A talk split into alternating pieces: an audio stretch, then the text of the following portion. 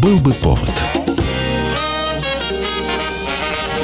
Здравствуйте, я Михаил Антонов. Эта программа «Был бы повод». 5 мая на календаре и рассказ о событиях, которые происходили в этот день, но в разные годы, ждет вас в сегодняшней передаче. 1764 год, 5 мая. Указом Екатерины II в Петербурге учрежден Смольный институт благородных девиц. Он размещается в Смольном монастыре. Девочек из дворянских семей принимают туда с 6 лет, обучение длится 12 лет, и разделено это обучение на 4 возраста, по 3 года. В зависимости от возраста воспитанницы, благородные девицы, должны носить форменные платья. Младшие кофейного цвета, от 9 до 12 лет синего цвета, от 12 до 15 голубого и от 15 до 18 лет белого цвета. Шесть лучших выпускниц института благородных девиц удостаивались отличительного знака – золотого вензеля с инициалами императрицы. Уже через год воспитанницами Института благородных девиц могли стать не только дворянки, но и девочки других сословий – Устав института довольно строг. Девушки живут по четкому распорядку дня, видятся с родными могут только по выходным и праздникам и только в присутствии начальницы, покинуть заведение до 18-летия по своему желанию или по требованию семьи девочка не имеет права. В обществе выпускниц Смольного пренебрежительно называют институтками. Ведь я институтка, я дочь камергера,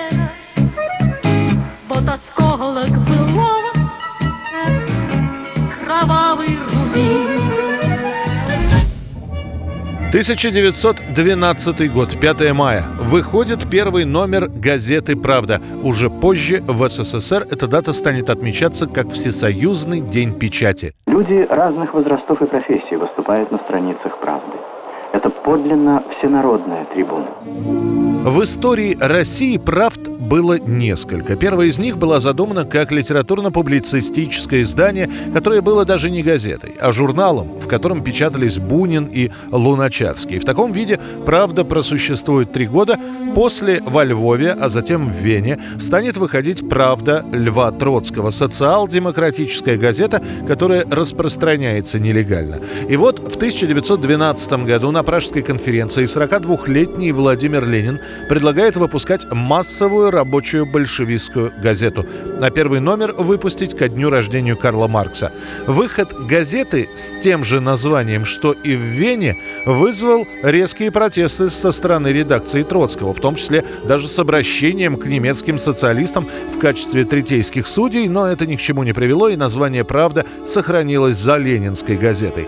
Эта газета была задумана как легальное массовое издание, тем более, что это позволял сделать манифест о свободе печати от 1905 года. Как в промышленности, в сельском хозяйстве передовиков мы называем маяками, газета «Правда» — это маяк.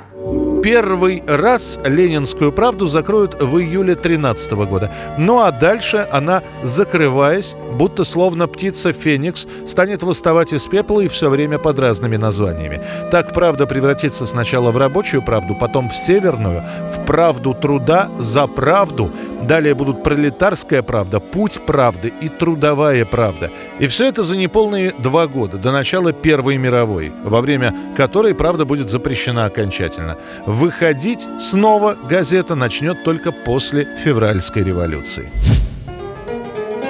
1975 год. С конвейера Ленинградского производственного объединения «Кировский завод» сходят первые 300-сильные тракторы К-701. Почетный и ответственный заказ выполнили машиностроители четырежды орденоносного Кировского завода.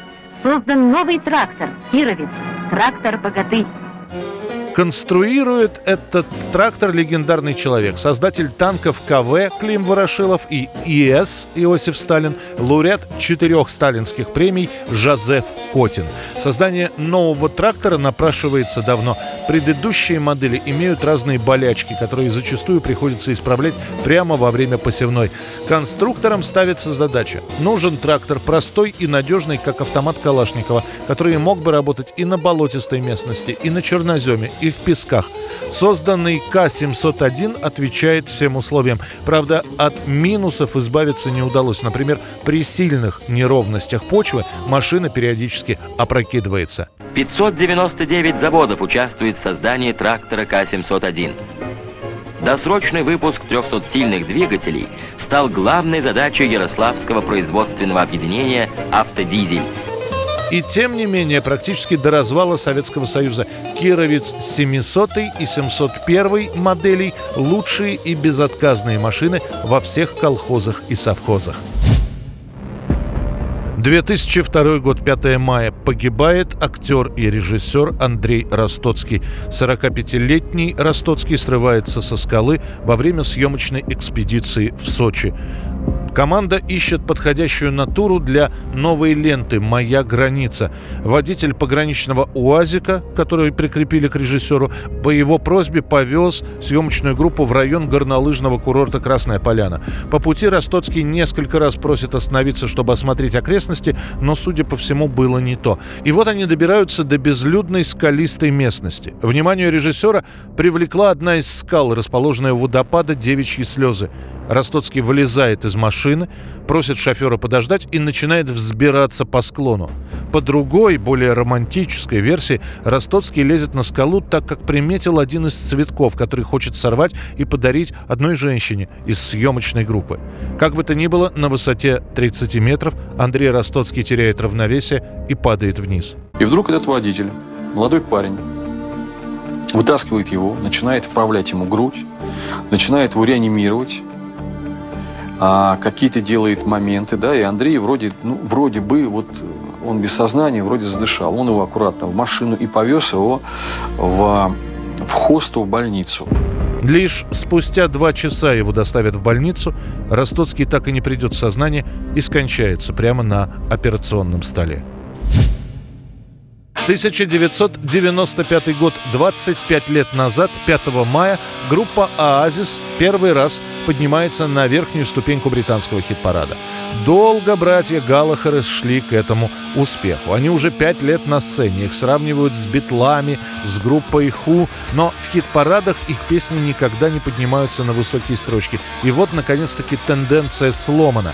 Казалось бы, самое время ковать железо пока горячо. Но уже в августе того же 95 -го года в группе пойдут ссоры, и эти самые скандалы начнут попадать в средства массовой информации куда чаще, чем новые песни группы «Оазис».